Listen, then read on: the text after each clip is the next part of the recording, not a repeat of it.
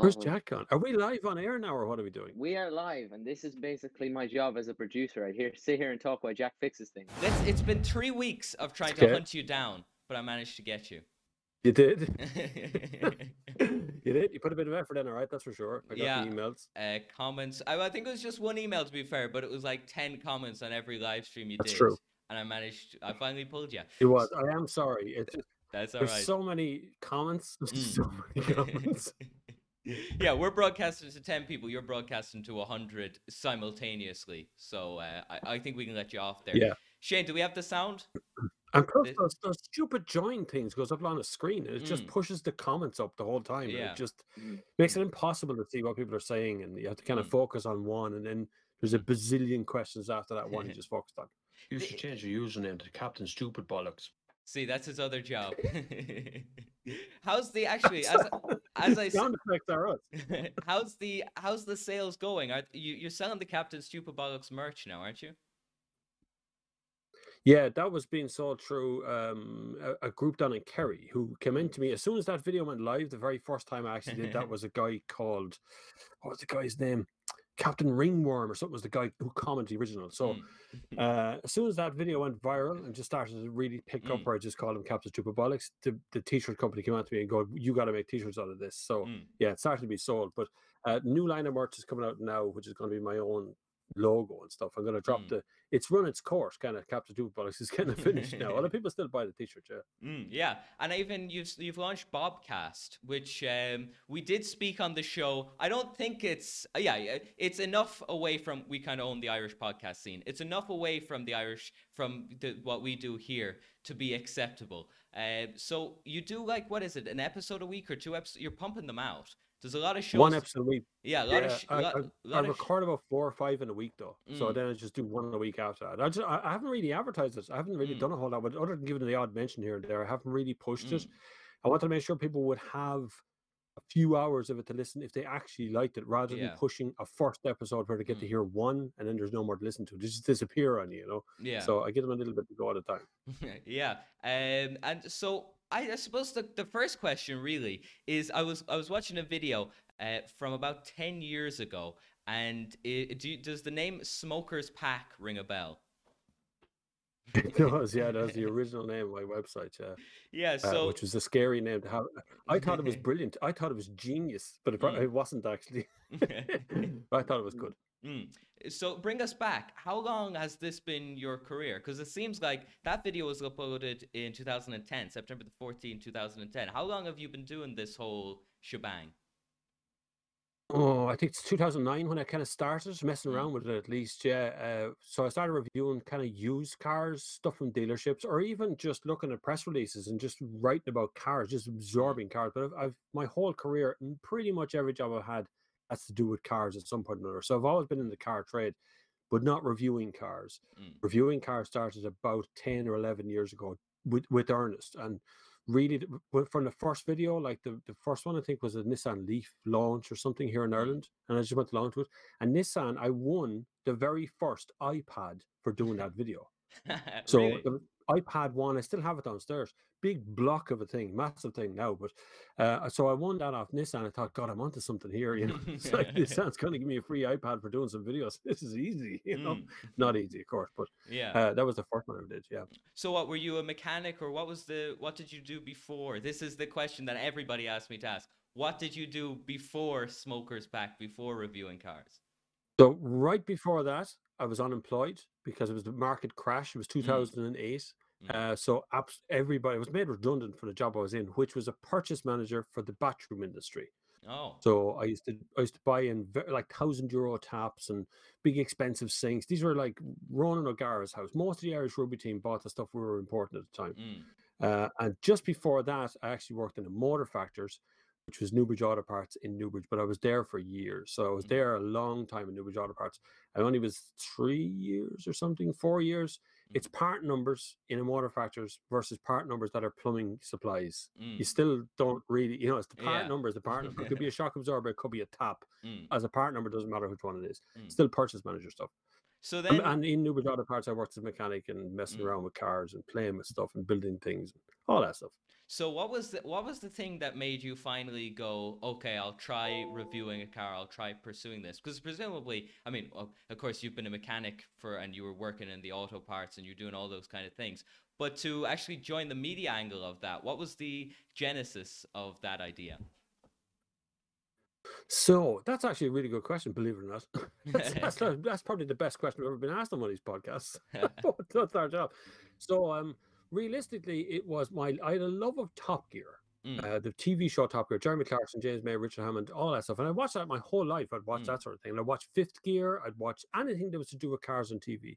Mm. I didn't realize while I was watching that that I could do that as a career. that ne- those two little connections Mm. never happened. That I could make money. That people would give me free cars and I could get paid for this. This Mm. didn't make any sense. I thought it was just like a TV, like every other TV show. Mm. But then in YouTube just appeared, you know, so YouTube came about and then suddenly you were democratized as to what you could put up as a video. Mm. So I thought, well, what if I was, I like cars, I like Mm. Top Gear. What if I made some films about cars in Ireland? Which I was actually going to do, like drift scene or Mm. racing scene or something like these press cars didn't seem to exist for me. Mm. But after I uploaded the first video, which was a Nissan Leaf one, and uploaded another couple of videos of, of private cars, which were removed since they were kind of used cars and Mm. stuff. They were crap reviews, and it was a rubbish camera. Then Renault rang me and said, Do you want to have a press car? So I went, Yeah, sure. What's a Mm. press car exactly? What does that mean? So I said, Come, here's a car, keep it for a week, drive it Mm. around, and tell us what you think of it. So I made a video of that, which made everybody else go, This guy's making videos. No one else is doing videos in Ireland. At the time, no one actually Mm. was. Uh, and so they all sent me a car all of a sudden. Mm. And so got the, cars everywhere. I had no was- way of getting from car to car. I had to Mm. take buses to go back. Like I was missing weeks where I was on foot walking across Dublin looking for a car, you know? So that was let's see. So that was 2010, and it's been an 11 year journey. They say every overnight uh, sensation is 10 years in the making. And really, to to Yeah. TikTok, you were a little of an overnight sensation. I think there's a few reasons. I mean, people love the, and if you don't mind me, people love the older, like you know, the for the 30 plus. They love those people on TikTok because it's kind of like the the wisdom, all that uh, idea. But then replying to comments has really been your, I suppose, innovation within Irish TikTok. Very few people actually do that.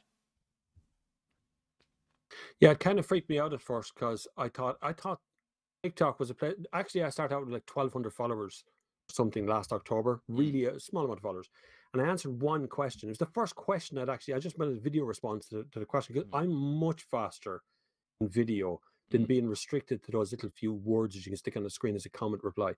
So I did a video back to it, and that video got so many hits and so many Yeah. questions, and I just started relentlessly doing it without Mm. realizing that I was actually uploading all the time because we're all on lockdown. I had Mm. nothing else to do. Yeah. Literally sitting Mm. there all day just going, "Yeah, I'll just answer that one, that one, that one." Mm.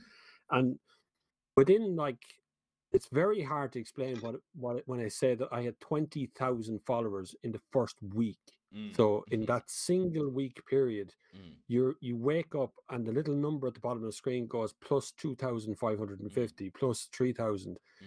and you just don't know what you're supposed to do with that like Yeah. you don't know is this bots is this fake or what's going to happen next so yeah in in the video response now i see everybody does video response so it's kind of tapered Mm. off now but everybody does the video response or just um I, I suppose you could nearly say it's spamming uh the algorithm Yeah. to make it do what you want to do Mm. uh, people started writing al- writing articles about me dominating the car scene on on TikTok, which is exactly what I was trying to do anyway. Mm. so yeah, let's see. So that's isn't that really interesting that the economic crash of 08 brought up upon your your first venture into this career, and then essentially the other recession of 2020 kind of brought it to the next level. Mm. Yeah, it put a laser focus on what you want. I mean, if you want to do something, and I didn't know what I wanted to do with TikTok. I Mm. I'd started a TikTok accounts ages before, like ages before, but I didn't know TikTok to me seemed like dancing people, a place where people did miming, Mm. that did kind of a, a structured sort of a very flow movement thing or something. Mm. So I'm I'm not a dancer. I don't do mimes. I'm not into singing. So none of this stuff made any Mm. sense to me. So I like just sweeping through TikTok just to see what people are Mm. talking about. But then, of course, uh, once you narrow it down to what you like, then the algorithm feeds you more of what you like, and then the algorithm feeds you things you don't like as well, and just kind of you find your way through the whole thing. But I, I didn't look up for the first month. I didn't. Uh, take a breath. I just continued to push as hard as I could to make that channel grow as fast. I didn't look at people's accounts. I didn't really look as to who the, who I was answering, whether they were old, young, different. Mm. It didn't really matter what their level of experience was was coming at me. Mm. I was getting the answers I know best. And I suppose some people kind of latched on to the big brother thing or the, the daddy Yeah. thing. I suppose get asking dad a favor or asking dad a question to try and Mm. get stuff done. So some people log on to that sort of stuff. Yeah, and I'd say it must get uh, annoying though. I mean, it's it's pretty much the same questions quite a bit. It's like any update on the learner test. Uh, you know, what car should I get? I'm 20 or blah blah. blah. It's the same few questions. I'd say you'd love if you could just pin different responses. It would be nice if you could actually just go, this is the response to what is the best car for an- for a starter car. This is Mm. the response. You know, you can Yeah. it'd be nice to do that. But some people, because of the the speed of rotation of TikTok, because people log on to create an account and it disappeared, then their account just disappears or they're deleted and they d- create a new one. There's people coming onto TikTok now who have never seen me or you before. You Mm. know, the, Yeah. just hitting our we're just turning up on their for you page and going, oh look at what is this guy's podcast about? It's the first question out of someone's mouth. You know, Mm, they, yeah. they start asking the same question again. So I suppose the attention span of younger Mm. people, the attention span of older people now as well, has fallen to such a degree that they need that 15 seconds. If it's a minute, it's too long. You know, it's, it's this 15 Mm. second window to get to get to ask that one question, and it seems very urgent at that Mm, moment. So yeah. it does it does great after a while the same questions coming up, but yeah, you just kind of deal with it. I've answered them so often now. It sounds easy when I answer them now because I've answered them before. Mm.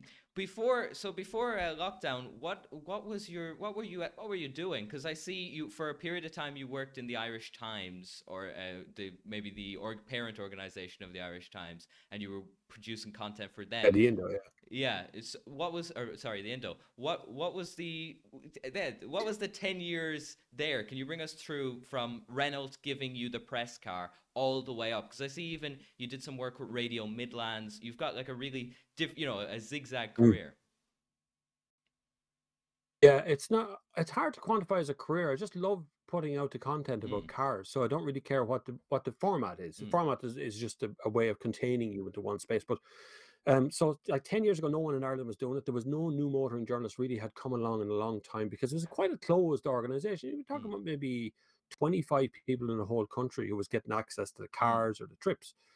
And I come along and I land like I've landed from lunar Mars. So I've come from space Mm. essentially because most people who, who become motoring journalists come through the newspaper industry. Mm. They, they start out in a local newspaper, they get graduated up, they're the sports reporter, they get handed some cars as well. Mm. So they become the motoring journalist, not because they specialize in it, but because it's like a bonus job. Mm. I hadn't done any of that. I just started making YouTube videos. Mm. so I came in the other way around. So, uh, like any of these kind of national press launches that Mm. you get a select few coming along, and here's me sidling in. I don't know what to do. I don't know Mm. what the kind of what the routine is here. Who do I talk to? Who do I know? Just a new kid in town, and weirdly being kind of the youngest modern journalist there too. And this is ten years ago, so I'm I'm old now, but it was all then as well. I'm still kind of the oldest one. But during the next 10 years, then it, it expanded very quickly because people in the car industry move very fast. So they realized that YouTube was growing very quickly, uh, online media was growing very quickly. And that's what happened to the Indo. The Indo Mm. decided to move, or the Irish Independent decided to move a lot of its content online and have online, a separate online team that would Mm. run separately from the newspaper. Mm. And that's where I was drafted in to make the motoring section work. So I became for about 12 months, I became the motoring editor there and the motoring journalist there, which brought me everywhere in the world, just Mhm. America, everywhere, just to go and do cars. Um, and then when I finished on that, that was just a one year contract. Uh, the Irish Independent has been sold twice, I think, since then. So Mm. it's it's never worked for it. Never it wasn't a team. The team was good, but they just didn't know what they wanted to do. It's not Mm. old forces pulling on new forces. You get Mm. young people trying to do something that old people don't want them to do, and they're all in the one room together. Mm. Uh, so it became a difficult place for all of them to operate. Um, no one who was there in the year I was there is still there. They're all doing different jobs. Mm. Everybody's gone off to different different careers entirely. I'm still doing what I was doing, but I'm just not doing it for them. Mm. Um, and then when I get out of that, of course, it becomes uh, cars. Everything's about cars. Suddenly, I'm flying all over the world testing cars, just Mm. going all over Europe, uh, North Africa, weird places where car companies cheaper for car companies to bring all the journalists to the country instead of bringing all the cars back out to the, the journalists. It'd be stupid, like. Mm. So they bring us to places, and s- because in five star hotels for 24 hours, you actually see more airports than you do hotels. Mm. you didn't know that. Mm. And that's kind of bringing it up to today, pretty much. When the pandemic hit, I had gotten off a plane, started talking about it in October 19 ish. Uh, and journalists started to become a little bit cautious because we are all in big rooms together and traveling Mm. to airports, lots of foreign places. Mm. So lots of precautions going on. But then by March uh, of last year, I, I had gotten off a plane from Barcelona. Didn't feel very well for about three days after that. And then lockdown happened, weirdly. I don't think I had coronavirus, but I Mm. just think it was one of those gas and calls that passed by. But that brought everything to a complete halt. But fortunately, I'm still online. Mm. Like I was always online. It's not like a, a normal newspaper thing. So I could still continue to make videos about cars, just not travel stuff. Mm, yeah, exactly. Now, um, I suppose, yeah, I think I think the the obvious kind of thing then next is the next gear. So try and explain to me, if you will. So there's Bob Flavin, and then there's the next gear, which was uh, previously Smoker's Pack. If you go to the nextgear.com, it's pretty much it's since 2019, it's pretty much uh, vacant. What's going on there? Is the next gear just Yep. kind of your holding company or something like that? Well, that's what I was going to do. So my, my intention was to make a full website about cars. So Mm. we'd have text reviews and video reviews and. Pictures and everything else. And and the more I did all of those strands, and I can do them, so I can write when I want to, and I can make videos when I want to. But the more I did the text, the more I realized people really actually want to be in video. Mm. Weren't really looking for the blog posts or the test book, and less and less people are reading now. So less people they want to they want a two hundred word synopsis of what Mm. you're going to say in a video. That's Mm, that's as yeah. far as, and that's only for indexing for Google. Like Mm, yeah. nobody reads this stuff.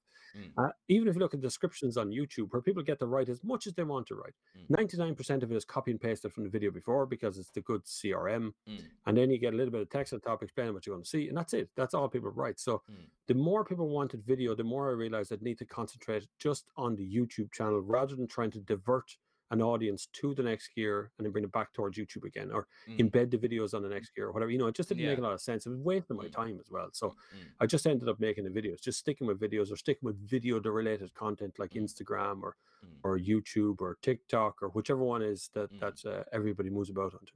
I'd imagine one of the difficulties being a motoring journalist is that if Renault give you a car, and I believe you've actually soured relationships with, is it Opel?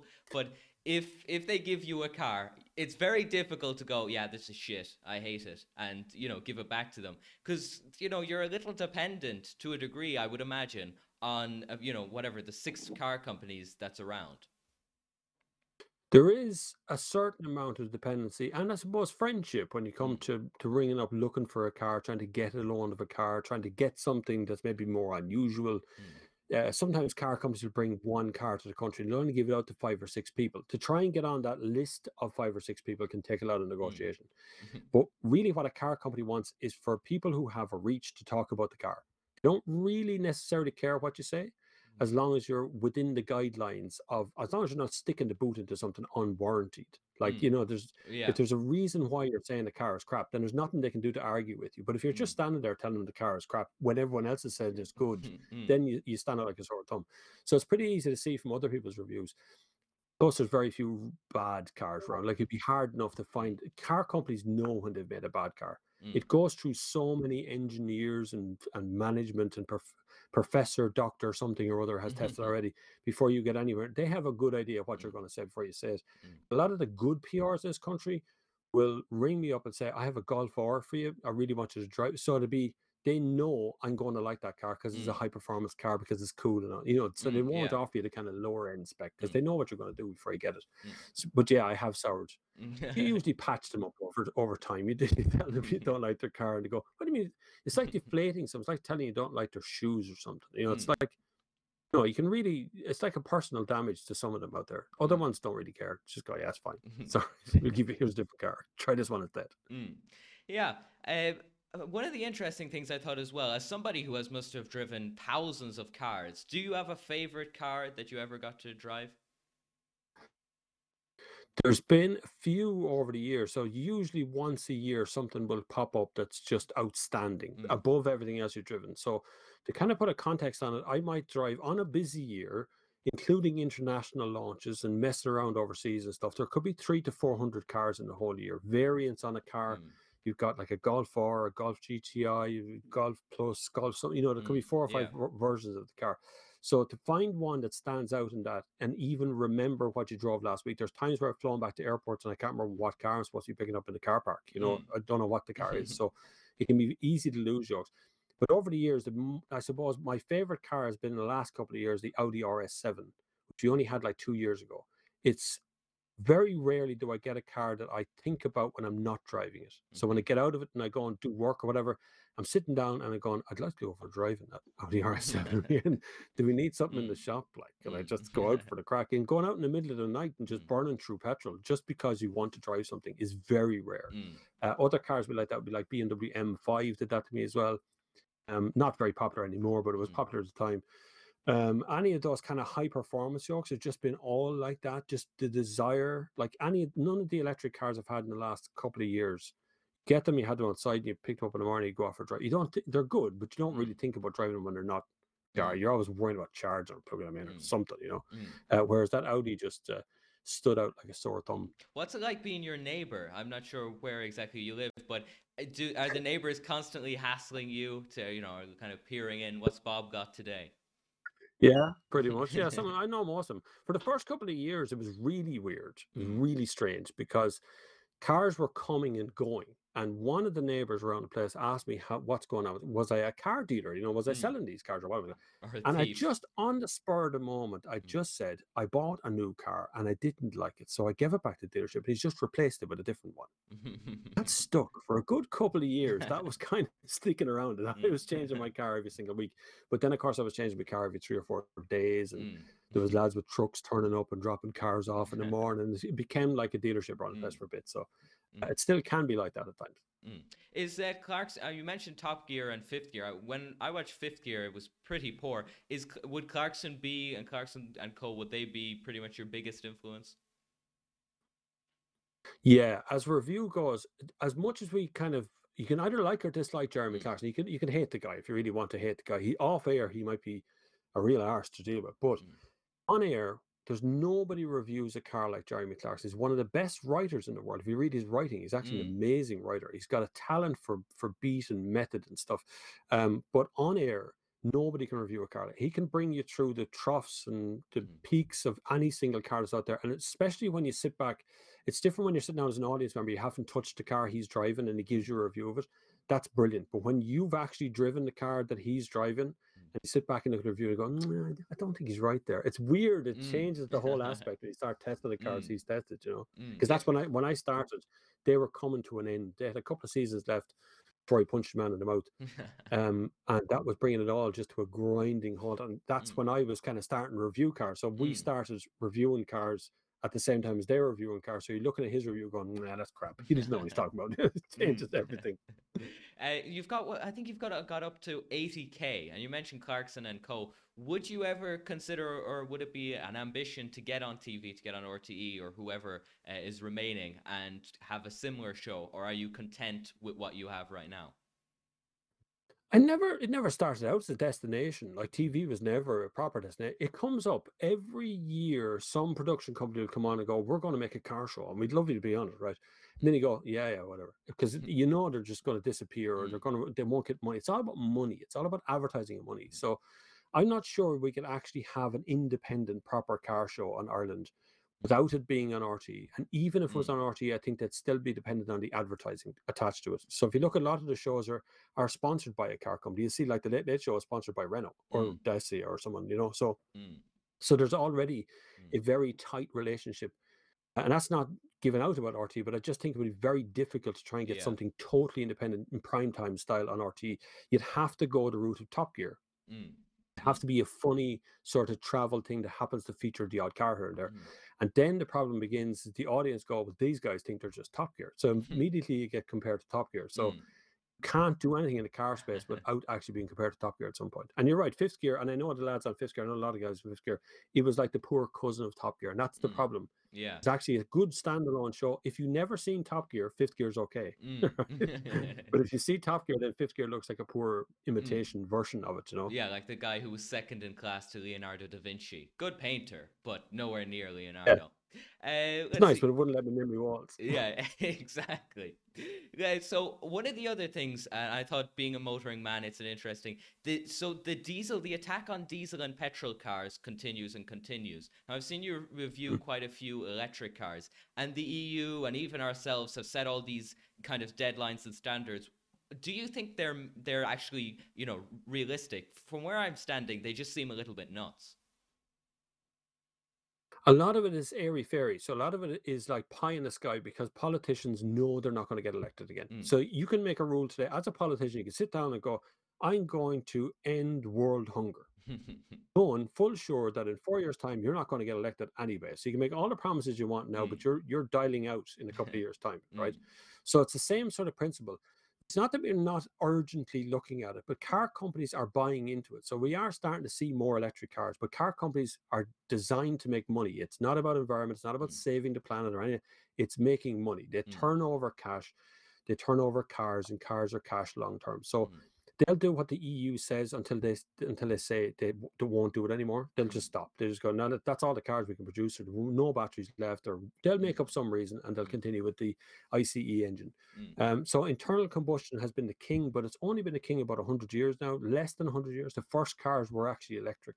Mm. Very first cars ever made outside of uh, they were made in, in Scotland actually, the first electric car, Mm. and that's been around ever since. And people like Henry Ford and uh, Thomas Edison actually produced the first electric cars that we ever had before they produced the combustion engine. It was only World War One that, that generated the need for combustion that you couldn't Mm. charge an electric car on the front line in France, Mm. but you could bring petrol out there. So that's where that came from. Mhm. Um, and the more that that happened, the more we're into this cycle now of having having this idea that diesel and petrol is the only fuel, Mm. and this electric is like a poor cousin. When actually electric is getting pretty good, it's getting pretty interesting now, but they still haven't made good, honest cars that you really desire. It's the Mm. noise is missing, and the, the pantomime and the fear of driving fast is kind of disappearing out of those cars. Yeah, because it just seems like okay, you know, you're saving the world, but if you you know if you break down or whatever, you run out of charge in fucking Connemara, you don't care that you're saving the planet. You're stuck in Connemara or wherever it is. You know, it's it's like Worse okay, still, you're stuck in a Circle K plugged into a wall, kind of waiting for a charge. Yeah, like, and you have to buy the coffee, and you have to Mhm. do sitting down getting fat from the donuts, waiting for another charge. Yeah, exactly. Um, is there so in terms of a young person? Uh, I I've started looking at cars recently, and I think uh, I decided that a nice BMW would be nice, and then I started looking at coupe. That'd be nice, and I had ran myself up to eighteen grand, and then I spoke to my dad, and he said, "Oh yeah, that's whatever, four grand insurance on that as well." Is there, uh, you know, is there anything that young people can get that isn't a Yaris? That you know looks pretty respectable and you can get on the road for a reasonable price. Not really. Being honest with you, you have to stay down in the size of the engines, and the, the smaller engines are disappearing. So the, the one liter petrol is slowly. It's the Yaris is left. There's a Micra. There's maybe a, a Hyundai i10 or some one of those little tiny cars are still one liter. Most of them now have moved on to 1.3, 1.4. But insurance companies hate you. Mm. That's really what it comes down to. They know they can charge young people a fortune of money, Mm, and mammy and daddy will stump it up if necessary to get you on the road. yeah. So they know you're like a captive audience. The desire of freedom, and that's what cars are all about. Cars are not about speed or Mm. transport or any, none of that. It's Mm. freedom. It's being able to get in behind the wheel of a car, turn the key, and Mm, drive till you make the sea. Mm, When you see the sea, you can turn south and just follow the coast. mm. That's the freedom part. But car companies know, or uh, insurance companies know well that they can charge you four, five, six grand, Mm, and you're going to have to pay it because you're not going to get a quote anywhere else that's any less than that. Mm. They're never going to take a chance on you until we bring in proper legislation, until we actually take the insurance companies to task and the banking industry to task, Mm. and and figure out a way that we can make young people more affordable on the road because ownership is dropping, the choice is dropping. We inherently put young people into the shittiest cars we can find on the road, Mm. the cheapest, nastiest, least safe cars that we can get on the road, and we end up paying more on insurance than the car is worth. Mm. It's, it's a bad system, and it's been around since I was a kid, at least. Mm. Yeah, and even uh, I remember you did uh, recently. You did a breakdown of like a thirty grand car, and it goes up to I think it was seventy grand or you know something insane with Yeah. the VAT and what's the other thing? The VRT. The RTs, yeah, one, yeah. it's like we're getting taxed on every. It's just it's absolutely ludicrous. Getting taxed on tax. Yeah. Actually, your fuel is taxed on tax as well because there's a thing called excise duty on top of VAT on your on your petrol and Mm. diesel at the at the pump. So about eighty cent in every liter, eighty cent in every euro from a petrol station goes in in tax, just tax to the to the government. Mm. And the same for VRT. Every car has VRT paid on, it, but all these new beautiful electric or semi-electric PHEV BMW BMWs with 11 and a half or 12,000 euros worth of tax just to have a license plate. Mm. And they tax safety equipment. Like they tax they tax airbags, right? So they tax things that Mm. would be necessary. Mm. I reckon if you know Tiger Woods collision that he had Mm, in, in the yeah. United States, his car saved him. Hyundai, it's a called a Genesis over there, but uh, Hyundai are very happy with this cars after saving his life and all. Mm. I reckon he would have died in this country because all that safety equipment would have been taxed to death. They would have just taken it out to make the car cheaper. It's Mm. so heavily taxed here. It's crazy. We're probably the if you calculate it all up, we'd be one of the highest tax rates for vehicles, for personal vehicles in Europe. Mm, yeah. Okay. Well, you've given us so much of your time. We just have one. The Bobcast is good, but I don't believe you have a game, Bob. We are famous on this show for our games. Shane, are you still awake? I am awake. Okay, good. So, uh, Bob, how it's gone down so far is unfortunately Shane has won two out of uh, the. He, he's two for one anyway. So, if you could, if you wouldn't mind beating him, that would be excellent. Uh, let's see where where am I here? Uh, okay, yes. So this is the Spotify. Well, I better not let you see that. Uh, this is the Spotify game. It's the young person versus. It's the sorry, not young person. It's the retro versus modern. So what I'm gonna do Alright. is I'll give you Bob. Uh, so for example, here, do you think? Uh, Pop Smoke or Polo G. So Pop Smoke is on the left, Polo G is on the right. Which one do you think has more Spotify streams per month? Number one. Oh, smoke. Oh, I'm going to go with the guy on the right. I don't know which one he is. So you're going on the guy on the right, is it? the guy on the right, I reckon, would have more streams on Spotify. oh, okay. So uh, Shane, now Thin Lizzy, Thin Lizzy, or ACDC? Which one do you think has more streams per month? ACDC. Oh, Oh, no, this is not where it's going. Okay, one nil to Shane. so Bob, Cardi B or Nicki Minaj? Cardi B's on the left, Nicki Minaj is on the right. It's got to be Cardi B, right? Well done, My Bob. daughter's just a One one. Okay, Shane. Ah, I don't wanna- Okay. Shane, U2 or Aerosmith? U2 or Aerosmith? U2. Shit. Okay. I think no, fair. I think you need I think you actually need this one. Bob, just to draw. Drake or Kanye West. Now Drake has just dropped an album, but Kanye is gonna get a divorce from Kim, so I don't even know this. That's a serious clue. I still reckon it's going to be Kanye West. Just, just repeatability. It's got to be him. Oh no. I'm telling you, it's Drake. Drake I just Shane is one three, but we'll we'll uh, ask you this anyway, Shane. Journey or Bon Jovi? Uh, I Bon Jovi. I believe Bon Jovi's on the Think left. people in. Look how Bon Jovi. look how mental they dressed back then. That was the eighties. Jeez, like Look at the je- look at the sock in your man's jeans. You should you should zoom in on that. He's got a sock in his jeans. Look at the guy on the Yeah, right picture. which- Definitely. Jesus Christ! I mean, you think they'd have a new look or a River Island? Uh, Shane, did were, were you right? Uh, I said Bon Jovi. You said Bon Jovi, and that was uh yeah, that was right. Okay. Uh, listen, thanks. Um, let me let me see if the camera change camera. Okay, there we go. There you are, Bob. Thanks, thanks, Bob, for uh, joining us. It was a uh, good fun, and uh, hopefully we see you again in the future, and maybe I'll have a Yaris or something even a little flashier.